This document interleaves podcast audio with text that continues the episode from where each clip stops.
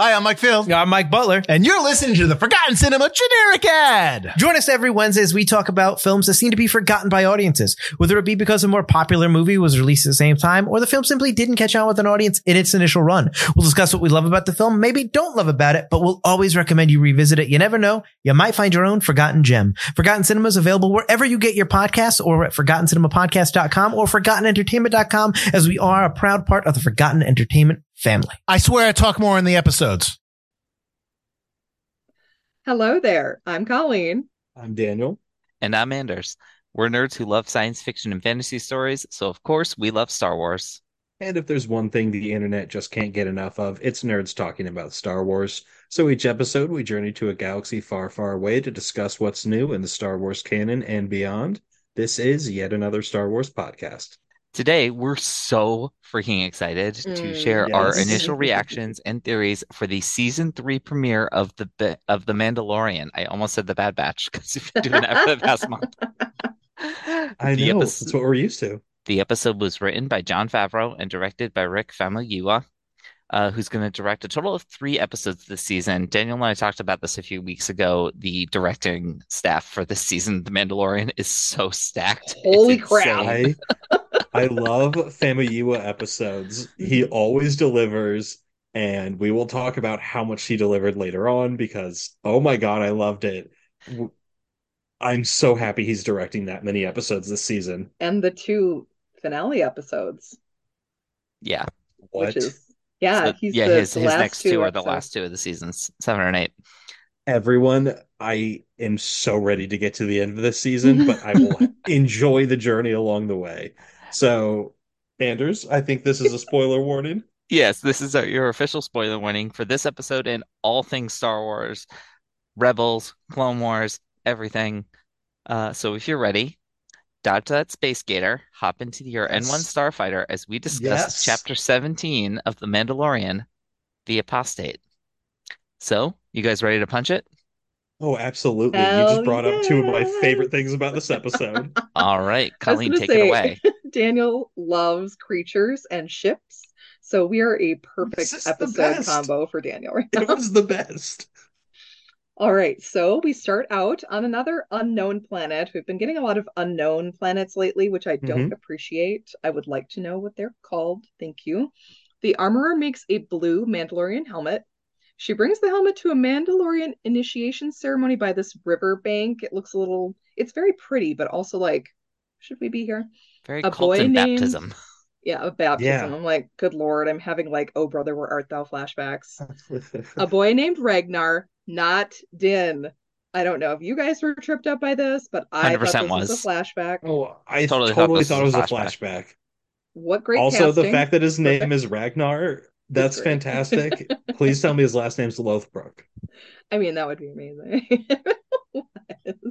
but yes, not Din. He swears the creed, most of it, before donning the mm-hmm. helmet. Mm-hmm. However, before they can complete the ceremony, this alligator like creature attacks. That's like uh, underselling it, it. It's like an alligator krayt dragon. Yeah, it's huge, yeah. guys. It's massive. It's amazing. Huge, huge, huge monster that is attacking them. Before they can uh here we go. The creature eats some of them, which had my ick factor mm-hmm. going, guys. I have a fear of being eaten. mm, no, absolutely not.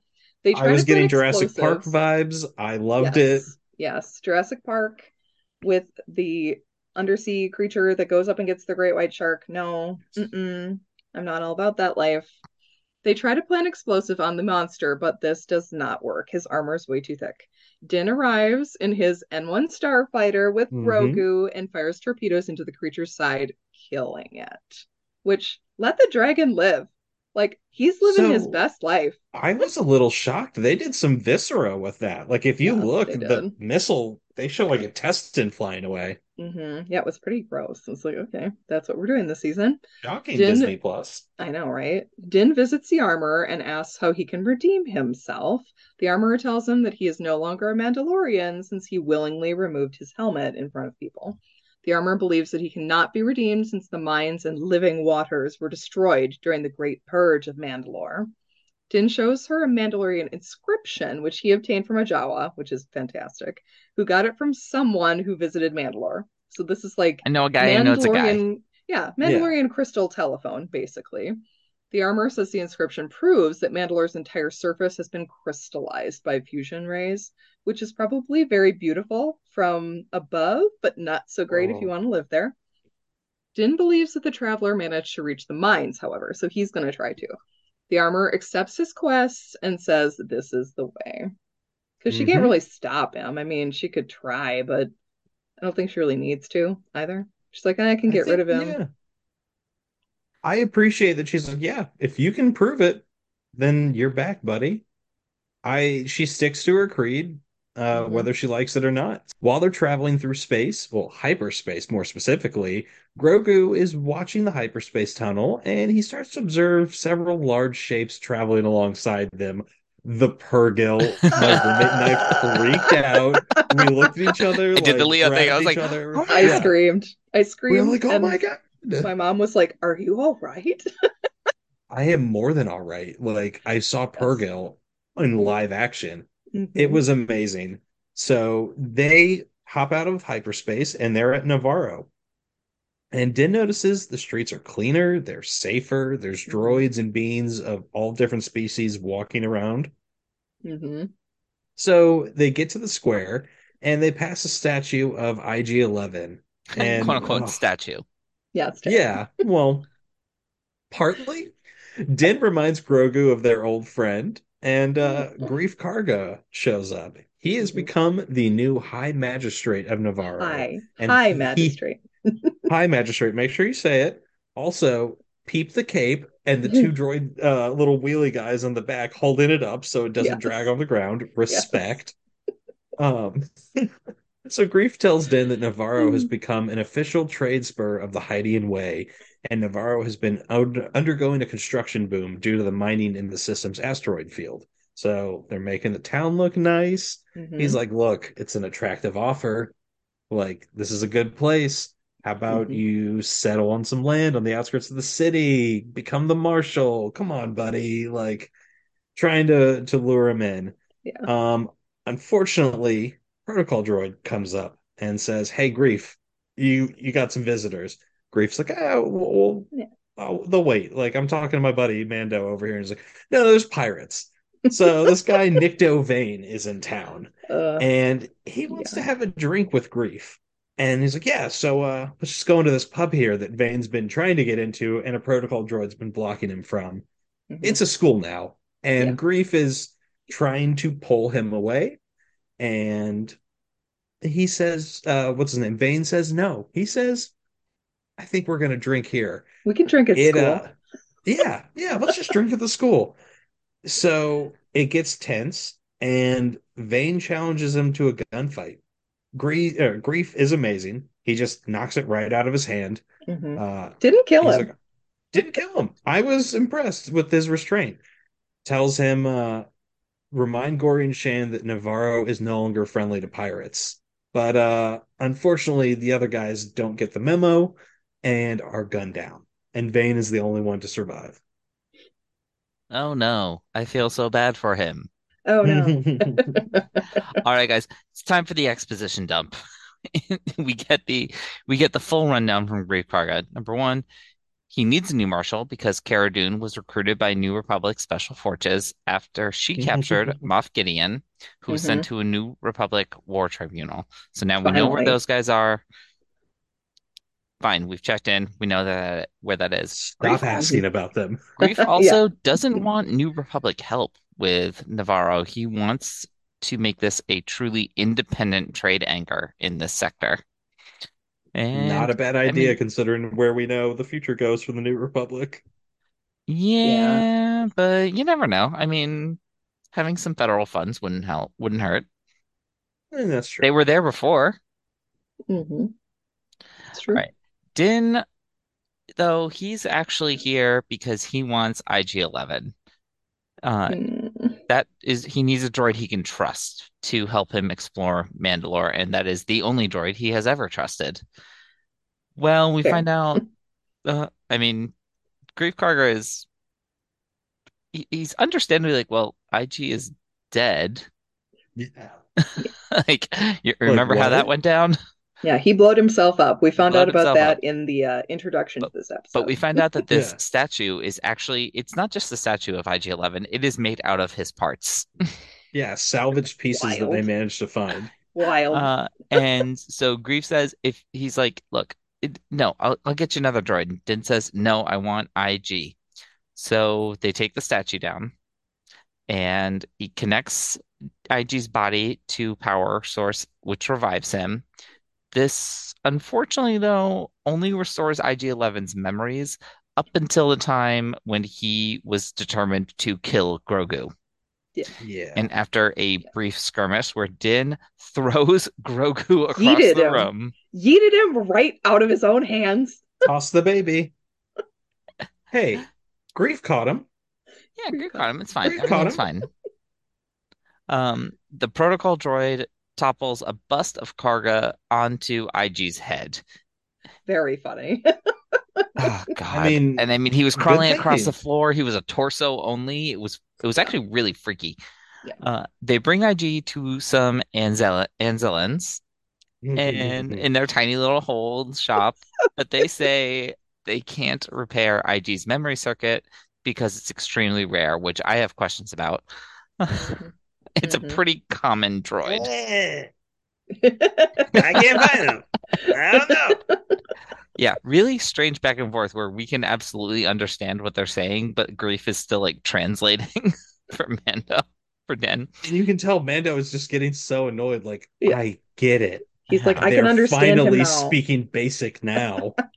So Din says, All right, I will get the Okay. part if you can repair him. Greef wishes him safe travels, and they leave. We're traveling a lot, everybody. While Yeah. leaving the planet, we get our first space battle of the season. The pirates are back and they try to take down Din in the asteroid field, but he easily wins the fight, especially with that starfighter. Very maneuverable.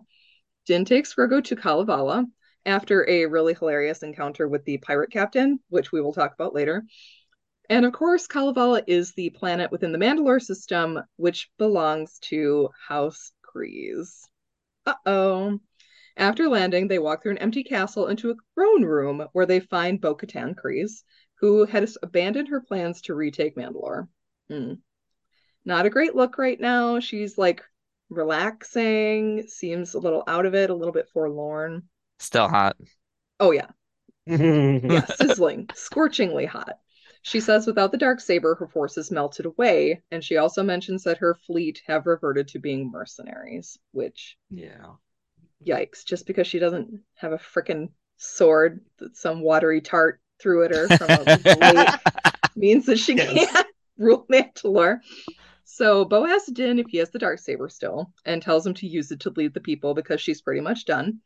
Din asks if she's given up on her plan to retake Mandalore, and she's like, you know what, your own cult, the Children of the Watch, gave up on Mandalore before the Purge. Like I was there during the Purge, and he I was one of them.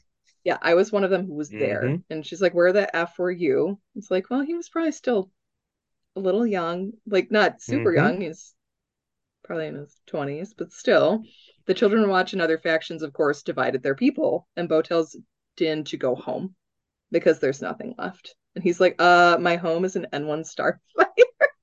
Yeah. I can't go home. I've got to go, like, at least try and do So something.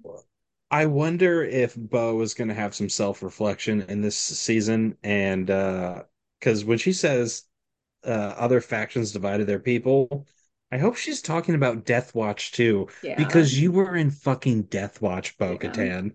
Like I Yes. hope you were talking about yourself kettle. too. Yeah. Yes.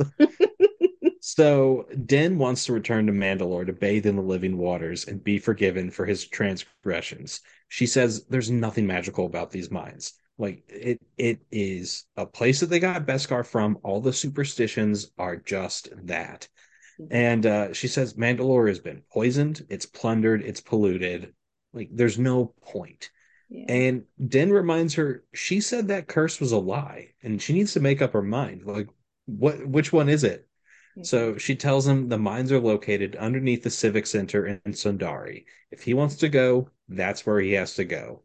And so Den vows to find out whether Mandalore has truly been poisoned, and she bids him a goodbye. Oof, that was very tense. That entire Yes. scene was very, very tense. Yes. All right, so now we're gonna head into our reactions and favorite moments section. Purrgil, holy shit! I love them. I love them so saw that silhouette in the blue hyperspace lane, and I was like, yeah! so I was so excited. Um, really, really happy to be home. I was working from home, so I got to take a break to watch the episode yesterday. Nice. I had no idea we're going to be visiting so many locations in one episode. So that was Mm-hmm. a little jarring, but I'm glad that we kind of touched base with everybody that we're going to be seeing this season. I like that they're on the move, like Din and Grogu. They're on their own little mission. So at least we'll maybe be popping in on other characters and won't have too many side stories this season. And they're heading toward Mandalore. Like, I mean, they still have to go get the IG part first. So I hope we don't dick around with that too much. I know, I know. Well, we'll see if they really need it. I just hope that they do that like next episode, get it done, and then head to Mandalore right away because that's what I'm interested in. They do a really good job of setting up the season's goals, and we know where the characters are right away. It was a good decision just to kind of have a shorter episode at the start to just get people reacquainted with what things have happened. Unfortunately, if they haven't watched Book of Boba Fett, they won't know why Grogu is with Din, but that is a topic for another pod. Uh, I do get really mad when I think about Bo Katan losing all of her people just because she doesn't have the dark saber. It really pissed me off. yeah. Although I think we'll be seeing the Mandalorians return to her leadership by the end of this whole thing. Like when she's done sitting on her throne, lounging like Maul, I was like, girl, don't be sitting like Maul on your throne. He's Ugh. not the one to emulate. He really is not. And I did love seeing the home planet of House Kryze. I think that was really Yeah. cool to see it in live action. Very Dragonstony, very Game of Thrones beauty Right. to it, very stark beauty. Just, I would like Uh, to see it, have more people. uh, it reminded me a bit of the Atreides house in Mm. Dune. hmm Yeah. Yeah, where is everyone? They left her. She's got a droid. I mean, she doesn't even have anyone. Like that's It's really hopefully sad. there's there's someone with her soon. You guys know I'm a sucker for space battles. Yes. So, Pirates, pirate space battle, and they're probably going to be a reoccurring villain. yes. Of course, I was happy. And then they start the episode off with a giant monster alligator. Fucking everything they could have done to make me happy, they Mhm. did. It was amazing. Uh, if you didn't watch Book of Boba Fett, I feel like this was a good way to kind of onboard you. Uh, they're like, hey, he's back. This is what we're doing. Just roll with it. Obviously, there's still going to be some questions, but I think there was enough fun stuff going on and enough progression forward that if you didn't really understand what was going on, at least you know this is where we're going. Like we're not sitting here wondering what do we have to know anything? Nope. We're going forward. So Hmm. Yeah, I think Denny, you just put it really well. This episode was so much, it was fun.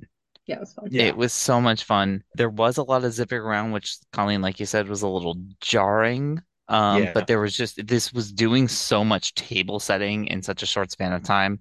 Mhm. Uh, I kind of wish it had been a little bit longer overall. I still had a Same. great time with the episode, but like coming to this after Andor and Hmm. just it's it's really not fair to necessarily compare those two the two shows because they are Right. they come from very very different perspectives, have very different purposes.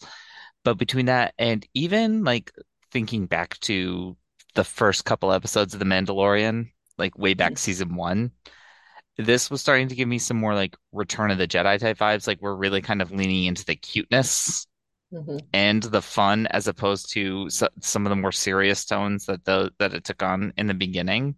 Right. Um, which isn't necessarily a bad thing, but I also don't want Mandalorian to kind of like lose its edge, quote unquote. Right.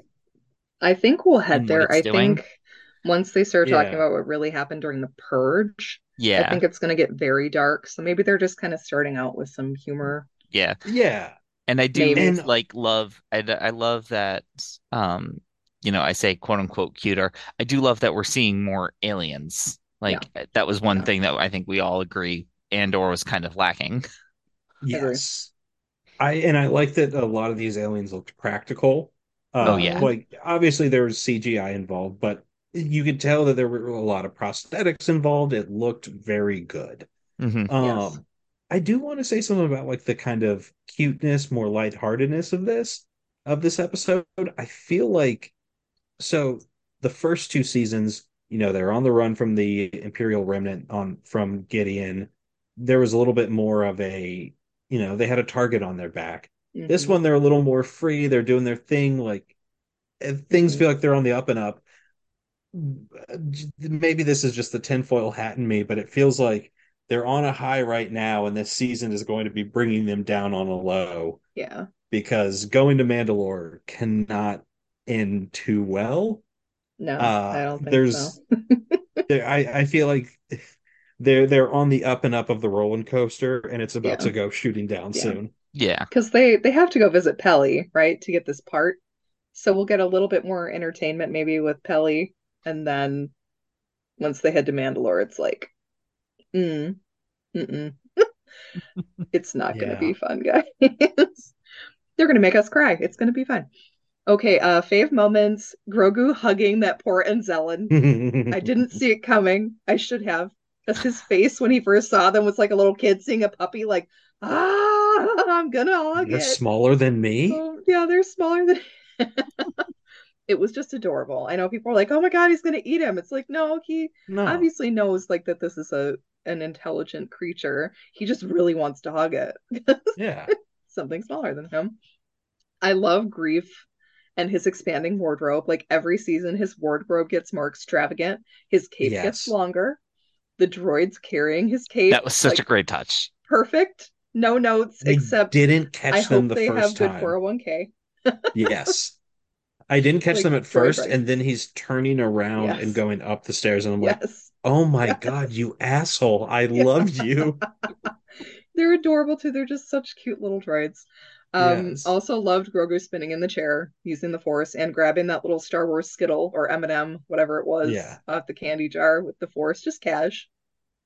You can just do that now. Thanks, Luke, for all that. Amazing. Daniel, how about you? Oh, I mean, I think we can already tell the asteroid space fight. The asteroid fucking space fight. It was amazing. Mhm. Like 10 out of 10, no notes. Loved it. Also, pirates, come on. Come on. I'm so happy. This is amazing. And that captain, he looked like Davy Jones and the Swamp Thing. And then I'm going to show you guys a picture of what I'm talking about. This is called a Pizza the brute. Oh, we cannot Pizza the Hut. screen share on this Zoom, unfortunately. There is a Uh-oh. thing called a brute from Halo, and it's basically like Oh, this yeah, I know big what that kind is. of ape-looking thing. Oh. It looked like a face of a brute with the Davy Jones Swamp Thing beard. Yes. It was Mwah, great mwah, creature mwah, character design.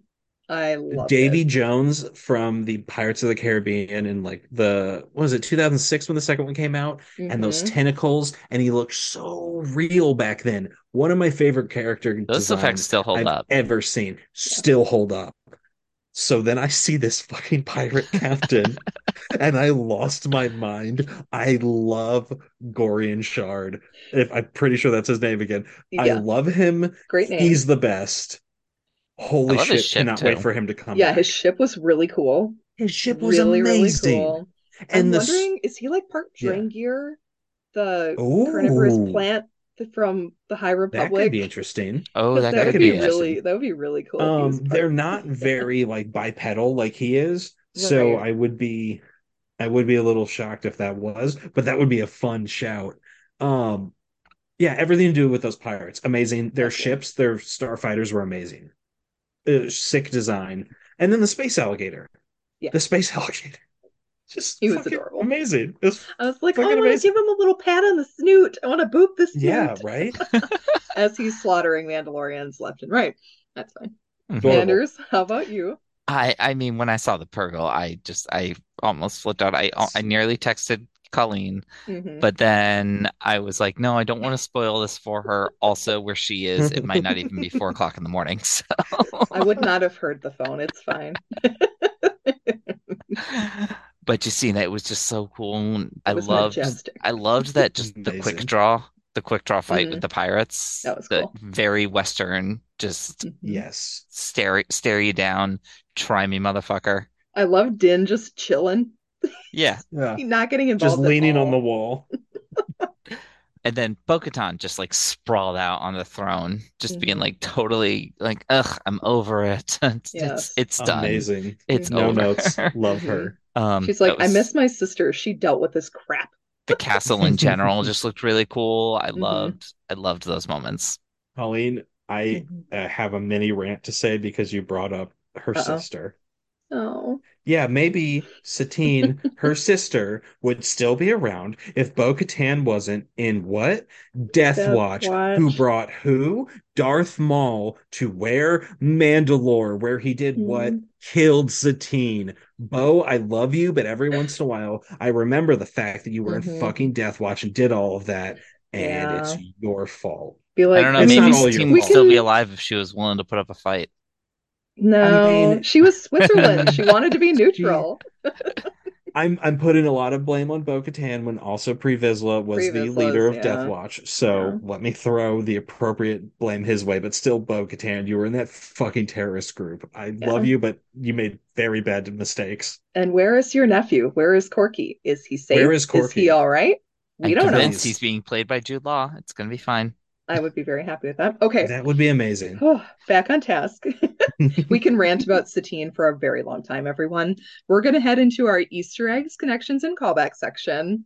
So the first one is kind of a before the show Easter egg. Jon Favreau Mhm. did an interview where he said that Grogu was with Luke for two years. what? Like two what? years. So like it's nice to get an idea of how long the training took, but he was away from Din that long. Like I thought maybe a year, maybe. And Favreau's like, no, Bo-Katan's like 90. Uh he was gone for two years. What is happening? Yeah, I'd like to uh I'd like to bring up the, the talk about this point for a second because I mean this is not necessarily a new concept Mhm. to storytelling in general, the concept of a time jump, to Star Wars in general. The period between Empire Strikes Back and Return of the Jedi is actually like two or three years. Yes. Yeah. While they're preparing and trying And- to find out where Han is, basically. Right, while they're doing all of that. But we get like signifiers about how much time has passed, right? Like Yeah. Luke's costume is entirely different. Everyone's kind Mhm. of like aged up a little bit. Yep. It- Luke's power level has jumped pretty Yeah. significantly. Brand new lightsaber. Yep. Yeah. Yep. He's they, Here- they've done all that. Here, the only real indicator is just that Nevarro seems to be doing well. hmm And that I think was a little strange. Also, just going back to the entire point of um in that same interview, you know, Jon Favreau, I think rightly stated that one of the reasons they did what they did with Book of Boba Fett was because they realized like character-wise, Grogu and Din are kind of at a standstill what they're development-wise while they're apart. Yeah. So we need to get that we he they he didn't want to spend a full season of them being apart before bringing them back Yeah. together, Yeah, that wouldn't Which- work. which makes sense. But I still take issue with the idea that in these kind of like interconnected universe shows, it it's it's helpful to watch like everything, but it Mm-hmm. Yeah. shouldn't be required. Yes. It's at, and at that point, I think that's where they kind of cross that line where if Mhm. you don't watch the Book of Boba Fett, you're not going to know what the fuck's going on here. Yeah, that was kind of a drop the ball situation, drop the Yeah. Grogu, Yeah. which luckily they did not do. No, they just threw him. They just They they honestly hail married him right across. Yes. they the should have edited those two episodes and just made it like Hmm. a little like a Mandalorian miniature movie or something. They would have made they would have made great season premieres Yeah. together. hmm But hmm yeah, so Oh, I, I take issue with some of those things that Favreau said. Ultimately, though, I mean, it worked out. We've seen it all, so we don't care. yeah, yeah, we're fine. We've watched everything. Yeah, we're. I think we're gonna have to move on to the next one because we're Mhm. talking a little bit too much about Book of Boba Fett, and I Mhm. might start voicing opinions about Uh-oh. how Tuskens were underutilized. Season two is apparently happening. Oh my. Put me in the writers' room because I have opinions. All right. Well, getting back to the Mandalorian, Oh my. uh, let's start with that title, The Apostate. So this episode's title means a person who has renounced their religion or their political beliefs based on or their principles. hmm It's a little bit of a misnomer here because Din has not really renounced his cult. In fact, they're the ones that have basically renounced him. Right. He's more like an exile. Yeah. Like he was excommunicated. Yeah, But that doesn't I- sound as cool the, as the, the excommunicated does not sound as cool. oh man. So we do get a bunch of Mandalorian symbols though of the people that Din is not a part of anymore, apparently. Uh, which ah, they're so lame. Uh, so we get the mythos uh, the mythosaur skull hanging in the armorer's cave. That was really Always loved cool. seeing that. That was cool. She As soon that as it popped up on screen, I was like, yes, thank you. Uh, we got to see Clan Vizsla's flag during the initi- initiation ceremony. That was really cool. Mhm. As Vizsla, still with the armor, but uh, where did she find all these new followers? She is really good at just finding hidden uh, children of the watch everywhere. Yeah, she is. We're gonna talk about that in a little bit. Mhm. Okay, so we have a family alert. Oh my. That foundling whose indoctrination is interrupted in the opening scene is played by Wesley Kimmel, who is the nephew of Jimmy Kimmel, which is crazy, but also really cool. He Nepotism. also played, I know, right? Nepo baby. Sorry, my dear. You were very lovely in that role. He He also played I the don't have a Tusken Raider child in Book of Boba Fett, which is like, yes, this kid is great. Have him play all of these like kid roles because he has a really great presence on screen. When Mhm. he came on, I immediately was like, okay, this can be young Din. I'm fine with that. And then he turned out to be his own thing. I'm like, uh, can we get him back? Because he's interesting. Yeah. Next up, we have several Mandalorian locations seen and mentioned uh, in addition to all those symbols. So, Bo's Castle, as we mentioned, is on the planet Kalevala. Uh, and she mentions the capital city of Sundari. Both of those locations have been introduced in the Clone Wars. Yeah. Uh, I have a feeling that Sundari does not look as nice as it did in the Clone Wars. No, Yeah. it's going to be a big old mess. As soon as they said Kalevala, I was like, oh, I know what we're doing. This is so good. I was Mhm. very excited. and speaking of something else that had me excited, all right, that was not a mythosaur that came out of the water. No. Uh, it that alligator-like creature, it doesn't have an official name, but Wikipedia is calling it the dinosaur turtle because in the descriptive audio, that's what they called it. And I mean, fair. It's got like the dinosaur plating on, or the the turtle plating on its back. Mhm. It is a massive, massive alligator, which are basically living dinosaurs still today. So I'm fine with it. I'm sure it'll have an official name at some point because, of course, they come out with like the art books. You know, But right now, dinosaur turtle can Dinosaur stay. turtle. We I like think we can just keep it dinosaur turtle. You know what creature I was more excited to see though? The Purrgil. Mm. The space whales are back. These guys were first seen in Rebels. They're force sensitive creatures that fly through space and hyperspace searching for food. They're thought to be the original inspiration for hyperspace travel, which is really cool. Are they responding to Grogu here, or is this more of like a tease for the return of Ezra and Thrawn? Like, that would be really cool if Grogu could kind of communicate with them because force sensitive creatures can like go back and forth. But I think having Ezra, like, be it a symbol that Ezra's coming back is much more fun.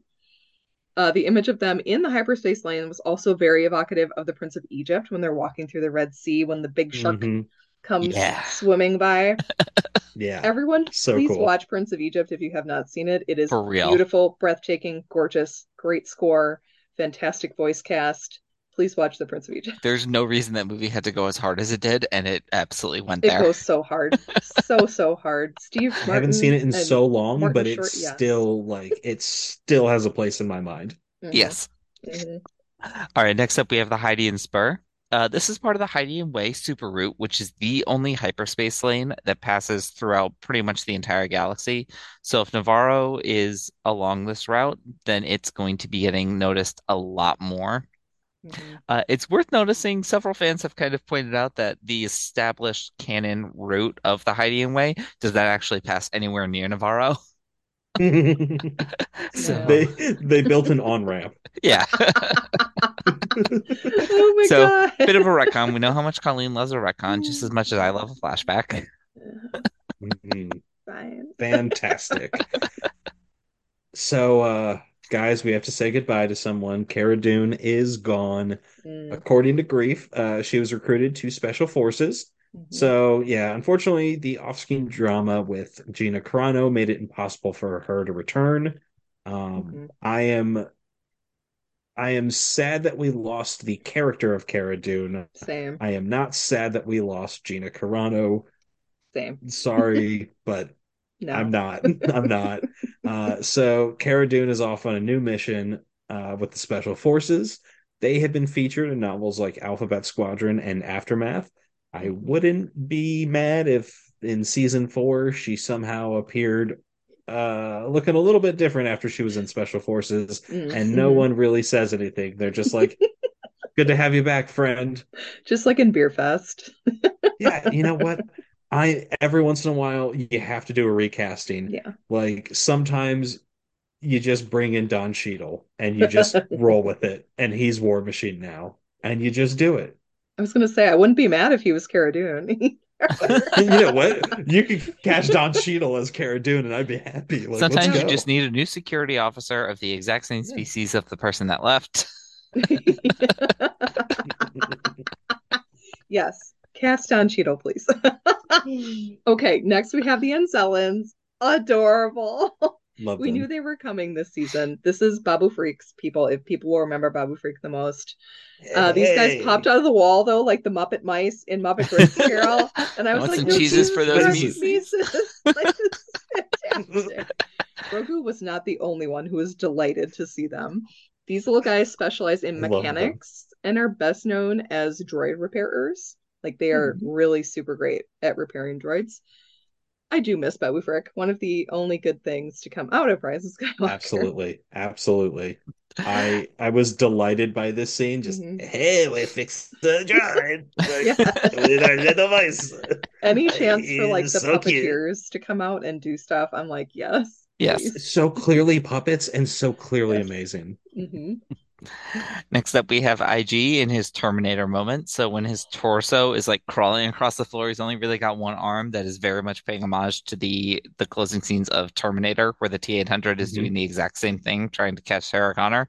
hmm It was creepy. It, was, so awesome. creepy. Give me more So of this shit. Right? Yeah, I like, that was when Mando that does good. that. The kind of horror creature feature stuff. Yeah. Oh, the the ice spiders. That's exactly what I was thinking of. yes, that was oof. So speaking of creepy things, little Salacious B. Crumbs hanging out in the trees. uh, so we saw them in the trailer. We knew they were coming. So they're not actually all named Salacious B. Crumb, even though that is one of the best names in Star Wars. Yeah. Uh, the species are called Kowakian monkey lizards. Mhm. They've come a long way on Nevarro because the first time we saw them, they were getting roasted uh, and eaten on the streets. And now they actually get to hang out in trees. So just don't laugh rudely at people like you did in Jabba's palace, please. Because then you will get eaten. I- would be so embarrassed if I was like walking and tripped in Nevarro and then a whole tree of Kowakian monkey lizards just like Just like laughing at me. you. Yeah. Oh my god, no, we're we're cutting down the tree and you all have to go. You all Tree to go. goes, monkey lizards go. You all have to go. Oh my gosh. Speaking of what has to go, the pirates have to go from Nevarro. Nevarro will be independent. Much like Sansa Stark, Greef Karga is mm-hmm, mm-hmm. determined that his little kingdom will be independent from the larger government. I'm sure that'll work out fine for him. This also calls back to Bill Burr's statement from season two about the common people not caring about who's in charge. Which In is fact- why Greef has like such fly threads, you know. Yeah. He looks great. I mean, and he's obviously got charisma. he must know what he's doing because Nevarro is thriving under his leadership.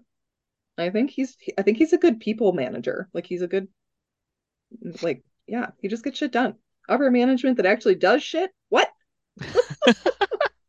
Unheard of. Like he's earning that Yeah. CEO salary. Yeah. oh man. So we also get to see Bo's castle. This is a gorgeous palace, and it very clearly Mandalorian architecture. It's very similar to the throne room that we saw in Sundari in Clone Wars, or the Ren homestead in Rebels. Mhm. Um, just wondering, how did Din know to get there? I'm guessing maybe like Children of the Watch keep pretty good records of Mandalorian things because like each clan seems to have their own planet, you know, the big ones. I feel Mhm. like it would probably be pretty common knowledge where Clan Kryze lived because they're one of the biggest ones. Yeah. Yeah. You would hope so. It just Definitely. seems like his knowledge and his education as a Mandalorian was not that great. I mean, he did say part of being a Mandalorian is getting around the galaxy when he was given that lesson to Grogu. hmm And he was That is given a lesson where? In the spaceship. Yeah. Oh, made it made it so great. And in the spaceship, he was fighting the pirates. So Mhm. those pirates we saw, we had a Nikto, a Klatooinian, a Trandoshan, a Quarren. We met Gorian Shard, but still have no idea what race he is. He looks like Mm-mm. D- D- Daniel mentioned Davy Jones earlier. If he got like attacked by some kind of a plant thing. Yeah. Um, we also have a Weequay, but there's one Weequay we haven't seen yet. We have fucking space pirates in Star Wars. Where is Hondo? Two Okay. shows airing the at the hell? same time have pirates, but no Hondo. No, Hondo. Okay. This is Okay, an let me injustice. throw this I will out not here. let this stand. Let me throw this out here. What if we get Hondo when the pirates come back and Hondo is on their side against Gorian Shard? It I would mean, be I the would best episode of my life. Yeah. Give the people what we need. No, but now Especially I'm- if like Gorian took over from Hondo. I mean, if we if we do ultimately, if Ahsoka does ultimately reintroduce Ezra, he's got to call Hondo at some point. He's gonna Mhm. need something from him. Okay. if we don't get Yeah. Hondo in Bad Batch or Mando, we absolutely need to have him in Ahsoka. Damn we know for a fact that his live action look is perfect and spot on because we've seen him live action at Disney uh, yeah. at at his attraction. Yeah. Put him in the fucking universe, guys. I'm so serious. He's there. They already have the animatronic version. We know he's alive on Batuu during the freaking sequel time. We know he's alive. Like, come on. Where is he? oh, everything's fine. Okay. So next we're going to do a couple discussion points. I think the main one for this season is going to be out about change and if it's possible, whether it's personal change or trying to change your entire culture, like Greef. His past is kind of coming to bite him in the ass. I'm really hoping that the pirates stay away from Nevarro. But this is like you led kind of a good life before, and now you're leading you, and then you were a freaking like mob boss, basically, hiring out mm-hmm. bounty hunters. And now you're trying to actually go legit and run a town, and people rely on you. And I'm just really hoping that that does not come crashing down around him. hmm Uh, I really hope that does not happen because I, I want Carl Weathers to keep giving just like this amazing performance. I don't want him to be in trouble of any sort. Yeah. Um, I don't know if that's going to happen. I hope that kind of hope the pirates just keep chasing Mando now. I think that would be hysterical. Um, Bo and probably Din together need to change the minds of the Mandalorians from blindly following that goddamn dark saber. And yes. I'm curious, do you guys wonder why Din didn't draw the dark saber when he caught up with the watch? Like he probably could have, and have could could have just brought them all Well, and he side. partially he sort of rejects it on its premise. Yeah, Like he does. when Yeah. when the, when Gideon and Bo were like telling him about it and how oh my God this means that you're like the rightful leader of Mandalore. He was like, Mhm. the fuck I am. It's like I I don't, I don't think it. the watch respects it in that way. They might Unless not. they were They holding they it. might not. Yeah. Yeah. they might Unless not the respect it in it. that way. Yeah. Um yeah, they because tried if they Bo- see Boba him Fett. as if they see him as an outcast though, uh then they might not even care that he is the dark saber. Mhm. Which They is weird like, because they were totally willing to let Maul have it. Which I mean, Mhm. right? A lot of But he bullshit also goes on that with in dark combat. saber. Yeah. He also earned that in combat though against Pre Vizsla, and that's one of the requirements though, is like you earn it in combat. Now there were people that were like, wait, no, we can't give this to an outsider though. So Yeah, that like there was even division in Death Watch. Yeah. Yeah. So I think the problem is, like Bo said, they've had so many different factions that have fractured and changed these things. She talked about how the mines and uh the waters down there, like they're just superstitions. They just supplied Beskar. The dark saber's not anything special. It's Right. just a lightsaber that is made in a different way. Mhm. It's not anything more than a symbol, and a symbol's only worth what you put into it. So Right. I, I it's like can the watch change from their ways? Can the Mandalorians as a whole evolve Right. and move past some of the bullshit they've been going through? I think it's hard to say, and I think we will find out by the Yeah, end yeah. of this Oh, season. yeah.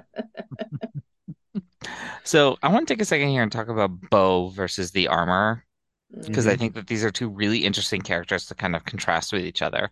So Bo is in a position where she has held the actual, like, widely accepted Mandalorian symbols of power. She comes from a house. She comes from a very powerful clan. She has a fucking castle.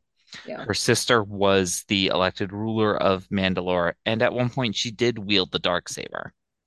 And yet now she is all alone. She is Mhm. sitting in this huge empty hall with nothing. Right. Rough. Whereas the armor, Daniel, you mentioned this earlier, everywhere she seems to go, she seems to have no, absolutely no problem building up a new covert, building, Mhm. a, Yeah. finding more followers. Now, Yep. based on their fight with that uh that alligator creature, may not be the best warriors that we've ever seen, but she's able to kind of rebuild this with almost nothing every single time. Yeah. She has staying power, and she's like a cult leader. She's like a, she- a Jim a Jones. leader. That Yeah. magnetism that people want to follow. She makes people feel safe. I hope not anymore because they just all got eaten by a giant fucking space alligator. But Bo may have all of the trappings of a leader, but the symbols only mean so much. The armorer has words. Bo Katan, not good at words. That was Satine's job. Mhm. Bo is a military leader. She's not. She's good at action. Yes, she's very good at action. She's a good wartime leader. It's kind of Yes. hard when you're in peacetime to be a wartime leader, especially one that was defeated by the Empire and basically like sent running. Yeah. So it's no wonder they're following this person who can bend Beskar to their will, who knows all this lore, who pretends to be like a wizened member of the true Mandalore. Like it's no wonder people who are having issues, like finding a place to live, finding food, finding any sort of life would go for her. Where Yeah. she doesn't seem to be wanting to fight necessarily to like bring Mandalore back. She just wants to survive. Whether that's true for her like personally is neither here nor there when her people just think they're trying to survive and Bo Yeah. wants to fight. And she mentioned a lot of their forces went off and became mercenaries because they don't really have a cause to fight for anymore. And it, as twisted as the uh, Children of the Watch cult kind of is, it gives a cause to these wayward Mandalorians that find it. So she she probably is just coming across refugees from Mandalore and from you know other affected Mandalorian planets, and just able to be like, do you want to keep living this kind of vagabond off drifting through the stars existence or do you want to be part of something that Right. that is alluring that is alluring uh, if you're in that position i bet. If you're tired and you just want to rest, Yeah. Yes. and she's offering you a warm bed. yeah Yeah.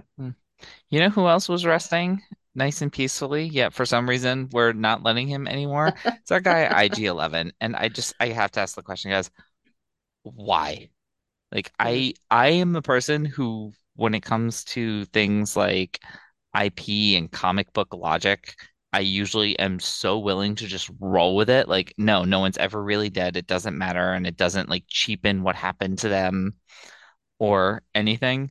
But in this case, I was just like, Mhm. no, why the fuck? Why are we trying to resurrect IG-11? He had a great little arc. Don't He need it. died by sacrificing himself. We don't need him back. And I mean, even on that note, Here's ooh, here's how I, I think we can uh, make this work though. Have it not work. Yeah. Have it not work. Like he brings the part back and it still doesn't work. And I and have Din have to overcome his fear and mistrust of droids by making a new droid friend. Right. Mhm. Well, because if you upload a new memory circuit, it's not going to be IG-11 anyway. same. Like that's Exactly. not not the same person. He went out in a blaze of glory, whether he well, if needed they to or not. if they repair the memory core, uh, isn't the goal that they would be that they would restore his memory? But they'd I be bringing they a new hope. memory core that's not gonna like. What are they gonna do? Transfer the corrupted files to the new one? Like what? Yeah, sure. I mean, it's hard to say Yeah. Somehow. C-3PO's memories returned. Oh my God. Don't Wouldn't he still be don't murdery even get me though? If he's still kind of in that space of right? How do we know that the, he's like back to where he's supposed to be, mm-hmm. where we left him? I so we've been talking about how growth and change is kind of a theme that might be explored. Have this be another way that we can explore growth and like we we saw in the flashbacks that Din is very traumatized by droids. He watched his world get invaded by the CIS. He watched super battle droids gun down people in his home. Like uh, he has deep seated trauma with droids, and having him not be able to get the one droid that he trusts to do one of the most important things that he could ever do by going to Mandalore, like that's that would be a good bit of dramatic storytelling if he has to deal with the fact that he's not got his droid that he wants. He might, what if he has to go with a droid that he does not trust Mhm. to a place that, like, is going to be very, like, impactful to him? Like, he's going to step foot on Mandalore that got glassed, Yeah. basically. yeah. Having him deal with, he's got to protect the baby and deal with his own paranoia about the planet and the droid at the same time. That would be juicy, juicy, juicy storytelling. I'm and I'm afraid we're just gonna I'm afraid we're just gonna get IG eleven though, and it's like cool, mm, but It would be yeah, cool if it were like right. IG-12. IG twelve. Like he has a new a new kind of Even if he personality comes back, really yes, new personality where he's not the same, and they make it clear I am not the same droid. Right. I'm even okay with that. If it's Mhm. just the same IG eleven that we left at the end of season one, hmm I'm gonna be bummed out.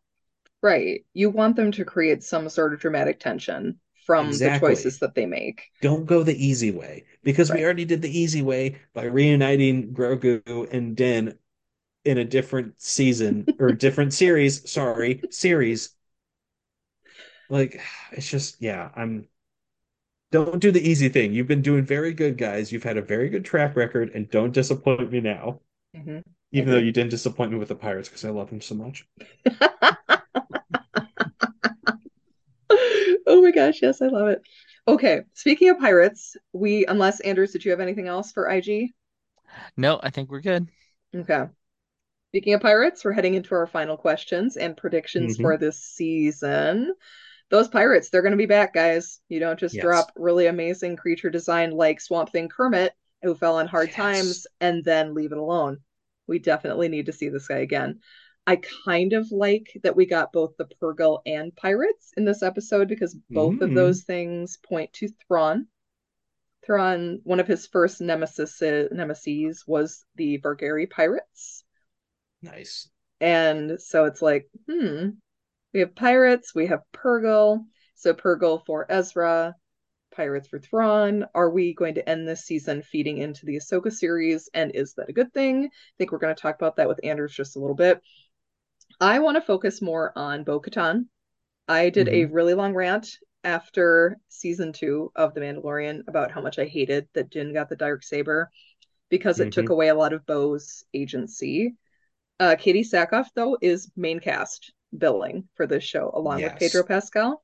So I think this So season happy. is going to have her in at least most of the episodes, which I'm very much here for. I want to see Mhm. more character development for her. I think Katee Sackhoff can totally kill a storyline of a person who joined a cult basically with Death Watch and then had to take up this mantle of leadership only to lose it twice when she didn't really want it. Like she didn't want it either time and she tried and now she does want it. But no matter if she tries or if she doesn't try, it seems like the world's against her. And I would just really like to see her be able to cast aside the dark saber, bring her people around to believing in just themselves. Like believe in Mandalore, believe in Mandalorians, believe in us that we can come back. Into Isn't that what the armor is doing? Well, she's saying that that's what she's doing. I do not trust the armor as far as I Yeah, can throw her. I don't trust her. I do not. I think she's using these people as a means to an end. We don't know yet what her end game is. We do know that she does not like Bo. Yeah. So if they come to head, like, and start kicking each other's ass in this season, I would be totally here for that too. I would love to see them in the same room. Mhm. Same. I think that would be And- very interesting to see these two very powerful leadership role women just absolutely like trying to talk at first and then devolving into a fight. I'm very here for it. Oh, that would be that would be one of my favorite Star Wars things ever if they did that. Mhm. I would be Mhm. so happy. And I just real quick, armor, I don't trust you, but I do trust your fashion. We've talked Yeah. about how cool she looks before, but oh my God, She looks the great. gold helmet with the bear pelt and all that just Mhm. Mhm. drip. I love her. Mm-hmm. Yeah. Anders, what are you thinking? So um, I, I don't really have as many predictions for this season. I think we've kind of covered those. I've, I have a question around what's coming and centers around our space whale friend, that Purrgil. Is this mm-hmm. just a fun Easter egg, or is it real foreshadowing about how much kind of Ahsoka setup we could potentially be doing this season? Mm-hmm. Obviously, the Purrgil are very identified with Rebels and those characters who are presumably all coming in Ahsoka. And how much foreshadowing do we think, and how much setup we do we think we're going to get this season for Ahsoka? And how much of that do we actually want? Because the story with Mandalore is something really juicy that I would love to Yeah. just sink our teeth into. And I'm like, I'm fine if we don't check in with Ahsoka or anybody from there. Yeah. We're Same. focusing on that plot line. I agree. I think little Easter eggs here and there is great. Yeah. Like little callbacks, little like nudges, like, hey, wink, wink, like Purrgil. You know what that means. Do you guys want a I melee run? Yeah, exactly. They find some meilooruns at the store. Maybe like Sabine is hinted at at the very end of the season. I don't they know. mentioned Clan Ren or something. Yes, yeah, like little dots of foreshadowing, but nothing as blatant as having like Luke show up at the end of season two. Um, yeah, it's If I Ahsoka think- shows up, I hope it's relevant to Din's storyline and Yes. not her own. more focused on her. Like Mhm. it, I don't think she'll be on Mandalore, but like maybe if they have to interact, like on the fallout of him leaving Mandalore or something like that, Right. it, No, it just gonna- it needs to serve his Yeah. story. No, they're going to put her to transition. They're going to put her transition to Ahsoka the White into this show because why not? Jesus Christ. Oh man, I would oh mm, I would have words. So, I mean, I would have words too, but if I got to watch her cast down a Balrog and then come back as uh, Ahsoka the White, I would have good words to say. Oh man, she slays the mythosaur. Yes. Oh my god. And Din's like, No, that was my bride. oh, you know what? We'll get him another ride. He already has the N1, but maybe a Basilisk War Droid. There we go. Video game reference for Star Wars. Got it in there. Um, oh man.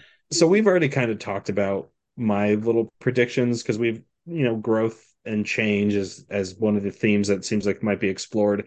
I'm wondering, do we think the armor is going to be challenged uh in her view of the creed.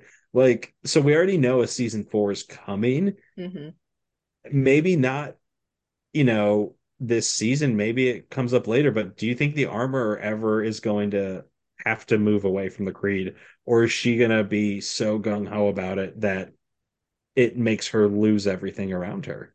Like, I wonder if the armor is ever gonna have to like face facts with with this little cult she's built.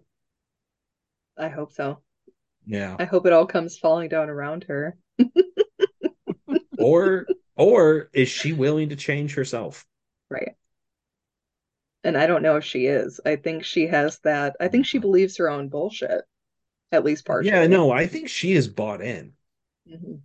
I I think she's bought in and she's become a cult leader, but she fully believes the things that she like she's like, no, this is what we should be doing. Mhm. Yeah, I I don't think she's she's false in that way. Like I'm I I believe she believes it. Okay. Mhm. I do like that Din is kind of like playing them off of each other. They don't know that, but Yeah. he visits them both. Like, Yeah. That is a good point. what you doing, Din? Yeah. Yeah. Like I'm he's trying to stay both sides, so I always Yeah. come out on top. Exactly. He's trying to remain in like both of their kind of peripheral vision. Just kind of stay relevant, stay in the picture, but then whichever one he kind of thinks is the better bet, he'll go with. Hey, I'm gonna go bathe in the living waters, but hey, do you still want to conquer Mandalore? Because like that can we can do that, right? Mm-hmm. Mm-hmm. Yeah. It's interesting because it's like you know all of this about Bo and about how Mandalore truly was, or he probably doesn't know what to believe now, but she kicked you out. Like, just move on and go with the new flow. But then, of course, Yeah. Bo lost a whole followers, so now he's like, what do I, what do I do? He needs help. He needs help. Oh, oh my gosh. Unless you guys have anything else, I think. I think that's it. All right. I think we're done for today with Mando Season 3 opener. Thank you so much for joining us today. You can find us on Twitter and Instagram at YASWPod. Follow us wherever you're getting your podcasts and hit that follow button. Check out our previous episodes on the main Star Wars films and other great Star Wars content, including Bad Batch. We're still doing that. Check Mhm. out all of the offerings in the Forgotten Entertainment family at forgottenentertainment.com.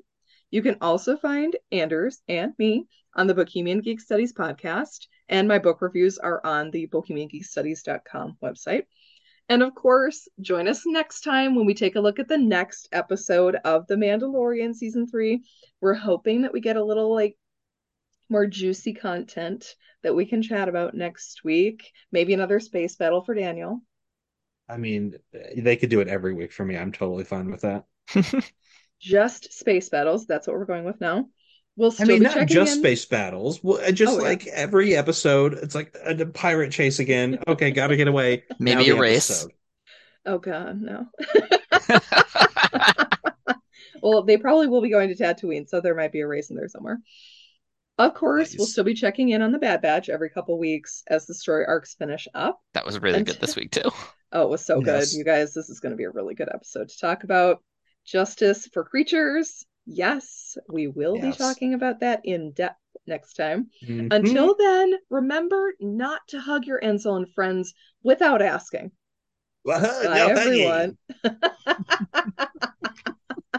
I'm Betty. Your voice is so goofy.